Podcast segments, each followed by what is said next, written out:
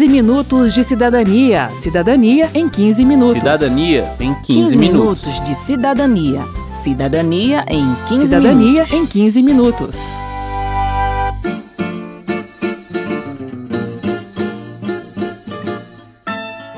Olá, ouvinte! Começa agora mais um 15 Minutos de Cidadania, que vai falar sobre o programa Universidade para Todos, o ProUni. O ProUni não é novo, mas é sempre bom relembrar e tirar dúvidas sobre o seu funcionamento.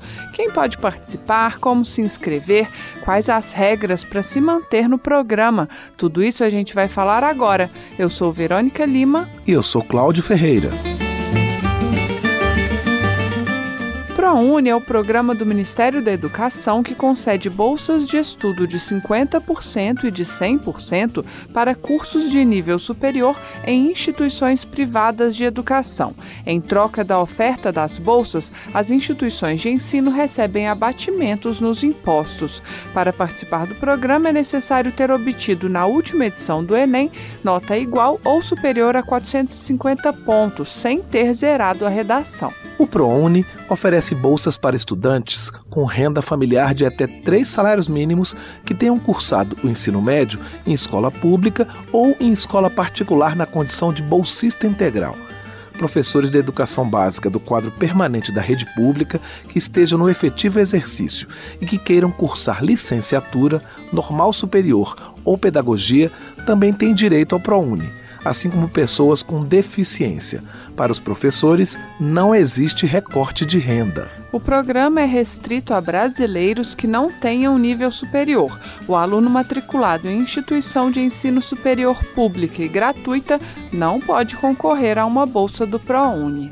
O Vicente de Paula Almeida Júnior, do Ministério da Educação, explica como o sistema de cotas funciona no ProUni. As instituições devem ofertar, conforme o percentual de pretos, pardos e indígenas do seu estado, o percentual de bolsas obrigatórias. Então, vamos supor que num determinado estado o percentual de pessoas pretas, pardas e indígenas corresponde a 18%, é esse mesmo percentual que ela deverá ofertar em relação às bolsas obrigatórias ofertadas no âmbito do programa. Vale lembrar que o candidato cotista deve se enquadrar nos demais critérios de seleção do ProUni. A bolsa integral, em que o aluno não paga nada, é concedida a estudantes que possuam renda familiar per capita de até um salário mínimo e meio. Já a bolsa parcial, em que o aluno paga metade da mensalidade, é destinada a estudantes com renda familiar de até três salários mínimos por pessoa. O Daniel Cavalcante, que é especialista em direito educacional, explica como é feito o cálculo da renda per capita. Suponhamos um exemplo de quatro pessoas na família, tá certo? Das quatro pessoas, suponhamos que o pai, a mãe e um dos irmãos trabalhem. Nesse caso aí, é, suponhamos que seja uma renda bruta mensal de 5 mil reais. Como são quatro pessoas, seria a divisão da renda bruta mensal pelas quatro pessoas, né? Então, exemplo de uma renda familiar global de 5 mil reais, dividido por quatro membros da, da família, né, daria uma renda per capita de 1.250. Considerando que o salário mínimo seja atual, seja de 954 reais, um salário mínimo e meio daria R$ 1.431 uhum. reais mensais. Ele se enquadraria na bolsa integral. Como critério leva em consideração a soma dos rendimentos de todas as pessoas da casa, o estudante selecionado pelo ProUni deve ficar atento a isso na hora da matrícula, pois ele precisará levar documentos que comprovem a renda de cada membro da família que tenha emprego ou renda formal o bolsista parcial do ProUni poderá cobrir os outros 50% da mensalidade por meio do Fundo de Financiamento ao Estudante do Ensino Superior, o FIES. Lembrando que o FIES não é uma bolsa, é um financiamento que deverá ser pago após a conclusão do curso.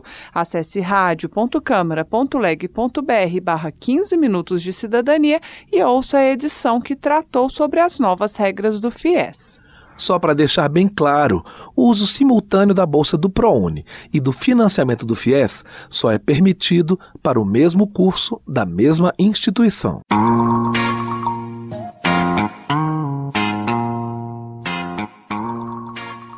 O ProUni abre inscrições duas vezes por ano. E as instituições de ensino participantes do programa devem oferecer acesso gratuito à internet a todos que desejarem se inscrever. A inscrição pode ser feita também por meio da rede de parceiros, que hoje conta com a FUNAI, com os Centros de Integração Empresa-Escola e com o GESAC, Governo Eletrônico Serviço de Atendimento ao Cidadão.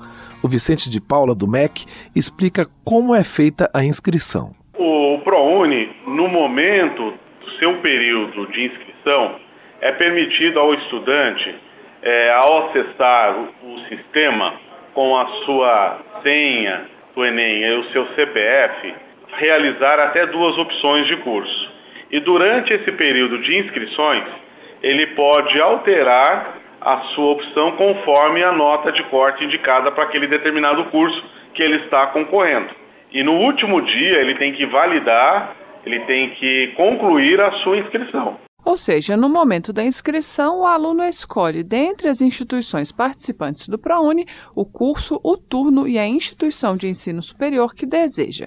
Ele tem direito a escolher duas opções. Agora, atenção: as instituições de ensino que participam do ProUni devem disponibilizar bolsas para todos os cursos que ela oferece. É bom ficar atento, porque há cursos que possuem requisitos específicos para a matrícula. Em ciências aeronáuticas, por exemplo, o estudante deve ter licença de piloto privado e um número determinado de horas de voo. Caso ele não cumpra os requisitos, a matrícula não será efetuada e o candidato perderá o direito à bolsa. Para se manter no ProUni, o aluno deve ser aprovado em no mínimo 75% das disciplinas cursadas em cada período letivo. Por exemplo, um estudante que cursa quatro disciplinas deve ser aprovado em pelo menos três. Caso seja aprovado em só duas, poderá ter a sua bolsa encerrada, mas não é automático. O coordenador do ProUni, juntamente com os professores responsáveis pelas disciplinas em que houve reprovação, poderá analisar as justificativas apresentadas pelo estudante e autorizar por duas vezes a continuidade da bolsa. Por fim, vale lembrar que os bolsistas do ProUni possuem os mesmos direitos e deveres dos estudantes não bolsistas. Por exemplo, a instituição de ensino é obrigada a conceder aos bolsistas parciais todos os descontos regulares concedidos aos outros alunos, como os que são dados para quem paga mensalidade em dia. Responde às perguntas dos cidadãos é o Daniel Cavalcante, especialista em direito educacional. Acompanhe. Quero saber. Quero saber. Jamile. E quem tem restrição no nome? Pode fazer ProUni? Tem direito? Na legislação, ela não estabelece isso. Hum. O que é levado em consideração, né, é, além do critério do, da participação do Enem, é, também é a questão né, concomitantemente da, da renda familiar bruta mensal, né? Esse é que é o, o maior fundamento, né, para que haja essa, essa oferta. Então, se ela se adequa a essas condições, né, não existe uma, uma restrição em relação à possibilidade de ela estar com o nome é, sujo. Laiane.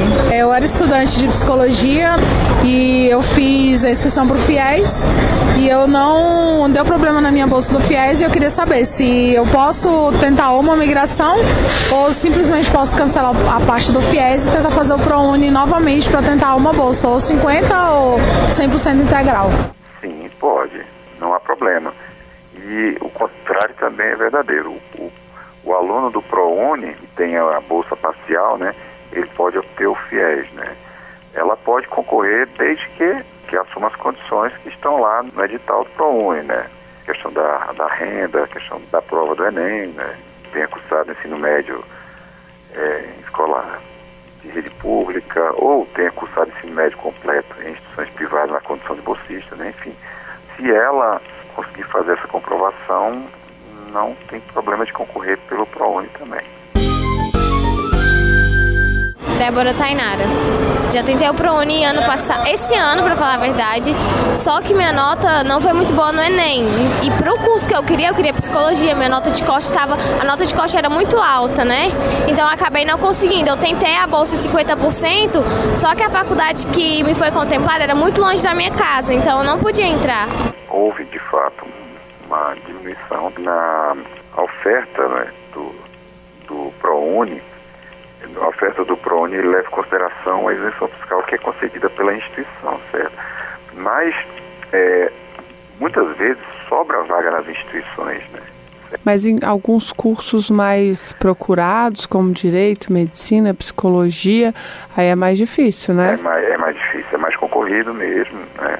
Então, a, de fato, a classificação, né, a nota de corte vai lá para cima, né? São cursos que não em geral não tem sobra. Os cursos de direito tem, certo? Mas os cursos de medicina são poucos, sobram quase nada, entendeu? Porque também são menos ofertadas, né? Porque é um curso bem mais caro, né? É, mas eles entram na oferta sim, porque não existe a possibilidade da instituição que adere ao ProUni de selecionar cursos. Olha, eu vou ofertar para esse, para aquele lá eu não vou, entendeu? Então a oferta é geral. E, e, também tem um outro critério, porque suponhamos que a instituição tem um curso de medicina para oferta de 10 vagas, certo? As vagas que são ofertadas para o ProUni, na verdade, não são dessas 10, é uma vaga a mais, são 11 vagas. A legislação estabelece né, a, o percentual de vagas né, de, que devem ser preenchidas de acordo com a quantidade de vagas de cada respectivo curso. Né? Então, existe uma proporção é, equivalente a uma bolsa integral para equivalente a cada 10 estudantes regularmente pagantes devidamente matriculados, entendeu? Então, o que sobra, no, no final das contas, são vagas que não são preenchidas em, em cursos que são menos procurados. Né?